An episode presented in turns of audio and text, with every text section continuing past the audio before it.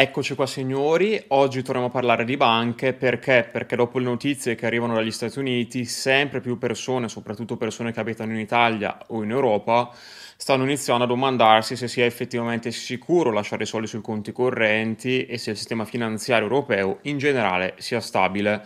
Io sono Emanuele di StockGain. StockGain è il punto di riferimento per migliaia di investitori in tutto il mondo quando si tratta di analisi di azioni e settori di nicchia molto redditizi. Bene signori, iniziamo appunto parlando prima degli Stati Uniti, quindi questo video parlerà prima della situazione americana e poi di quella europea. Vi dico già che è un po' inutile paragonare i due contesti perché sono state applicate regolamentazioni differenti, gli Stati Uniti sono stati diciamo più morbidi nelle loro regolamentazioni, hanno controllato in modo molto meno rigido, l'Europa invece è stata molto più attenta e infatti come si vede appunto attualmente la situazione europea è molto migliore rispetto a quella americana per il momento. Poi ci sarà un'ultima chicca finale che vi darò che in verità eh, farà un po' di paura a molte persone che hanno i soldi sul conto corrente in Italia o comunque in banche europee. Infatti la situazione tassi di interesse ora è molto differente in Europa rispetto che negli Stati Uniti e Powell diciamo, sta prendendo decisioni, diciamo, sta avendo un approccio diverso dalla Lagarde e attualmente diciamo che il problema di inflazione negli Stati Uniti si sta diciamo, attenuando, mentre invece signori la situazione inflazione in Europa si sta mantenendo grave.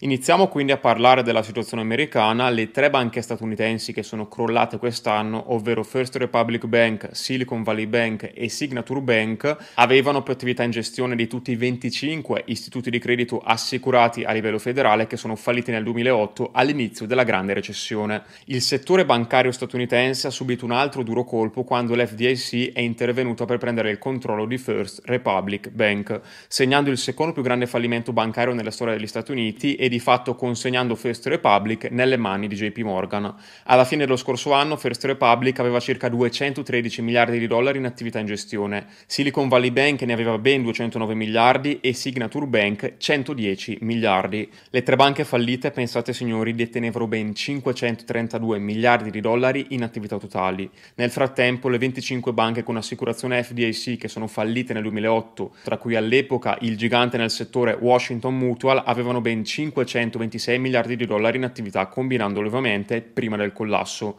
La somma non include le banche ovviamente di investimento come Lehman Brothers e Bear Stearns, ma fornisce un'indicazione molto chiara di quanto sia iniziato male questo 2023 e molto probabilmente altre banche falliranno da qui in avanti. Anche Charlie Munger, storico investitore e socio di Warren Buffett, ha detto molto chiaramente che questo crollo immobiliare e finanziario che si stanno accompagnando causeranno gravissime conseguenze per gli Stati Uniti e per il mondo intero. Infatti l'investitore 99enne, pensate, ha detto al Financial Times che le banche statunitensi sono piene di cattivi prestiti che saranno vulnerabili man mano che verranno momenti cattivi e i prezzi degli immobili scenderanno. Ovviamente si riferiva agli effetti degli aumenti di tassi di interesse che hanno sul mercato immobiliare e soprattutto al fatto che il vero crollo nel mercato immobiliare americano deve ancora avvenire. In effetti, signori, ha abbastanza ragione. In particolare, il crollo dei prezzi degli immobili commerciali minaccia di creare un'enorme ondata di inadempienze. In più, come disse in un video girato qualche mese fa, il mercato immobiliare americano è in procinto di un bruttissimo crollo e ovviamente quando si ammalano gli Stati Uniti si ammala tutto il mondo, no? C'è un po' questo detto che è validissimo oggi. E ovviamente il calo di prezzo degli immobili non sarà solo negli Stati Uniti ma anche in Europa, molto probabilmente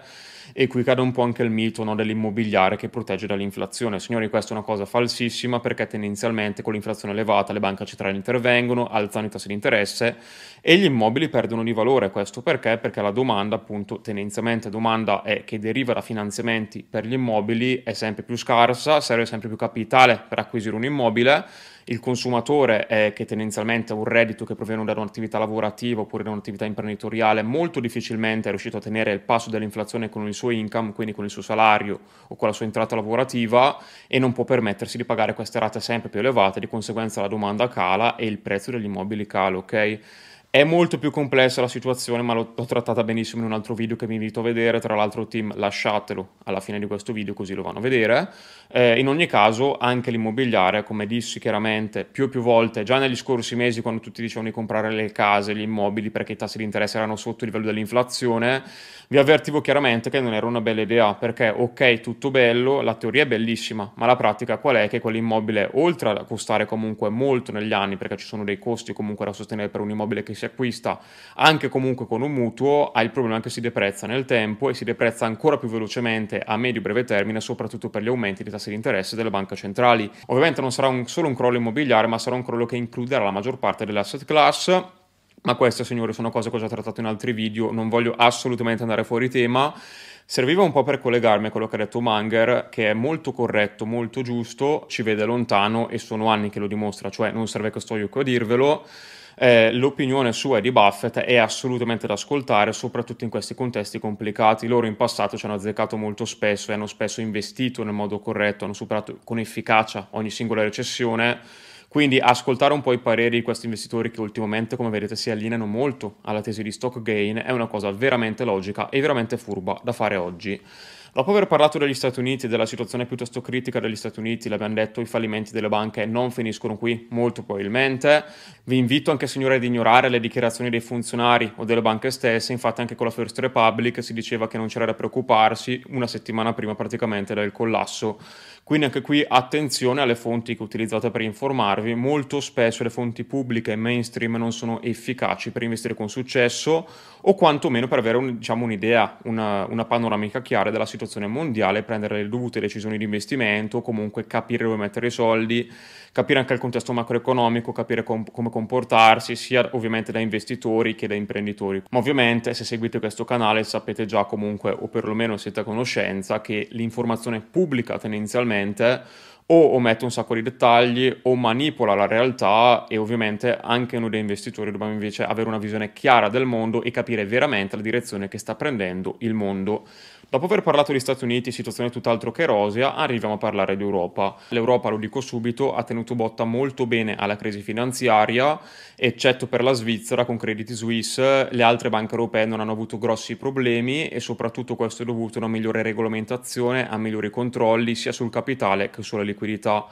Quindi qui come premessa si può subito dire che le banche europee sono tendenzialmente più controllate e più solide di quelle americane, soprattutto delle banche regionali americane, che non hanno avuto tutti questi controlli, tutte queste regolamentazioni e di conseguenza appena i tassi di interesse sono stati minimamente alzati e queste banche erano troppo esposte verso determinati titoli acquistati in periodi d'oro, eh, si sono trovate ovviamente ad avere grandissime perdite non realizzate e appena i depositi sono stati svuotati hanno dovuto diciamo eh, vendere parte di questi titoli in perdita fino al fallimento momento di fatto perché sappiatelo qual è il grosso problema, il, la, il, grosso conflitto di interesse anche di molte banche, che loro possono prendere denaro dai correntisti e investirlo anche a lungo termine.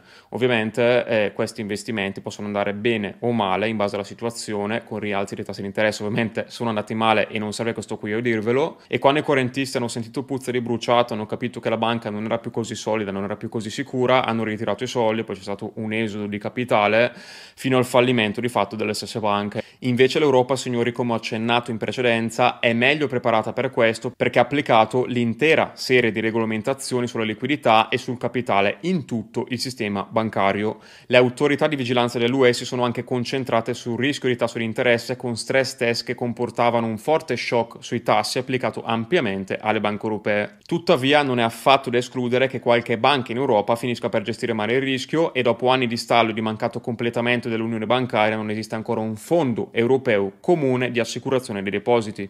C'è un fondo interbancario anche in Italia che tutela i correntisti fino a 100.000 euro di capitale depositati sul conto corrente, ok, ma il capitale messo a disposizione per tutelare questi conti correnti non copre nemmeno l'1% di tale importo, siamo circa sullo 0,4%, un importo veramente ridicolo, veramente irrisorio e in caso di fallimenti di banche, ovviamente se fallisce una banca non succede nulla, i soldi ci sono, ma se falliscono più banche, magari anche banche importanti, il capitale effettivo non ci sarebbe. Qui ovviamente subentrerebbe la BCE che potrebbe creare valuta dal nulla e salvare tutti, creando però altra inflazione, cioè torneremmo al problema di base. È l'inflazione che ha causato tutto questo, capitolo? Cioè i tassi di interesse senza l'inflazione così elevata non sarebbero mai stati alzati. Quindi è un po' un circolo vizioso. E poi c'è un altro punto molto importante che ho accennato a inizio video. La BCE non ha ancora finito sui rialzi dei tassi, secondo ovviamente quello che ha detto Lagarde, mentre Powell ha accennato al fatto che potrebbero essere finiti qui i rialzi dei tassi della. Fed. Complice anche il fatto, signori, che la BCE ha iniziato dopo ad alzare i tassi di interesse, li ha alzati a livelli molto inferiori rispetto agli Stati Uniti, eh, ovviamente perché, perché ha minore spazio di manovra e questo è un grosso problema con l'inflazione così elevata che si mantiene così ostinata. Quindi Lagarde ha detto chiaramente che non sono finiti qui i rialzi dei tassi di interesse e che c'è ancora del lavoro da fare. Questo è un grosso problema per le banche europee perché ovviamente più vanno su i tassi di interesse, maggiori sono di fatto le perdite non realizzate che incassano queste banche e non sappiamo cosa accadrà da qui in avanti. Come ho accennato in precedenza, qualche banca potrebbe essere sfuggita al controllo, potrebbe esserci qualche fallimento, qualche banca che ha gestito male il rischio e di conseguenza ci sarebbero tut- tutti gli altri problemi per i correntisti che non sono tutelati come pensano di essere tutelati. È una garanzia questa, ma una garanzia fittizia, perché i soldi di fatto per rimborsare questi 100.000 euro sul conto corrente non ci sono. Capitolo, signori, è cupa anche per l'Europa la situazione, soprattutto è molto incerta, non sappiamo cosa accadrà da qui in avanti, non sappiamo la situazione di inflazione e per un investitore e per un risparmiatore sapere queste cose è molto importante e soprattutto sapere come proteggersi, sapere come battere l'inflazione, sapere come prosperare da qui in avanti, creare ricchezza ricchezza per se stessi e per i propri cari. Dopo che avete capito chiaramente da questa analisi, credo che lasciare i soldi in banca è stupido per due ragioni. Ragione 1, state perdendo com- comunque continuamente potere d'acquisto per l'inflazione. Ragione 2, importantissimo, non sono così al sicuro come pensate che siano, perché quei soldi vengono reinvestiti da quella banca e non sapete se un giorno li rivedrete. Se tutti i correntisti andassero a ritirare i soldi in banca, i soldi non ci sarebbero. Questo è un dato di fatto, è una verità assoluta e anzi, non è che tutti i correntisti devono andare a ritirare i soldi, basta un'esigua minoranza, una frazione dei correntisti che ritira tutto il suo capitale che la banca è fallita. Sono cose che sembrano molto improbabili oggi, ma sappiatelo signori, non sappiamo cosa ci riserva al futuro, stiamo andando verso un periodo molto complicato, verso un'era di guerra, verso un'era di tassi di interesse tendenzialmente alti e inflazione dilagante. Le scelte fatte saranno molto complicate e da investitori e risparmiatori dobbiamo muoverci di conseguenza e capire come prosperare oggi. Negli ultimi due anni il team di Stogay nei propri canali privati ha ottenuto ottenuto ottimi risultati sia dal canale Silver che dal canale Premium. Il canale Silver ha generato quasi un 40% di ritorno negli ultimi 8 mesi, battendo di fatto tutti gli indici a livello globale canale focalizzato sui titoli small cap che ha anche evidenziato l'abilità di Stock Gain nel selezionare queste aziende. Infatti l'indice Russell 2000 ha fatto molto male da agosto ad oggi, il canale Silver invece ha prodotto ottimi risultati. Il premium invece è la dimostrazione che si può guadagnare in ogni contesto di mercato, infatti anche durante il 2022 è un'annata storicamente complicata dove tutti si sono inventati le più disparate scuse per motivare le loro perdite, il canale premium ha chiuso il 2022 con più del 20% di profitto. Trovi qui sotto il link per candidarti ad accedere ai nostri canali, lascia pure un like e iscriviti a questo canale se gradisci questi video e ci vediamo.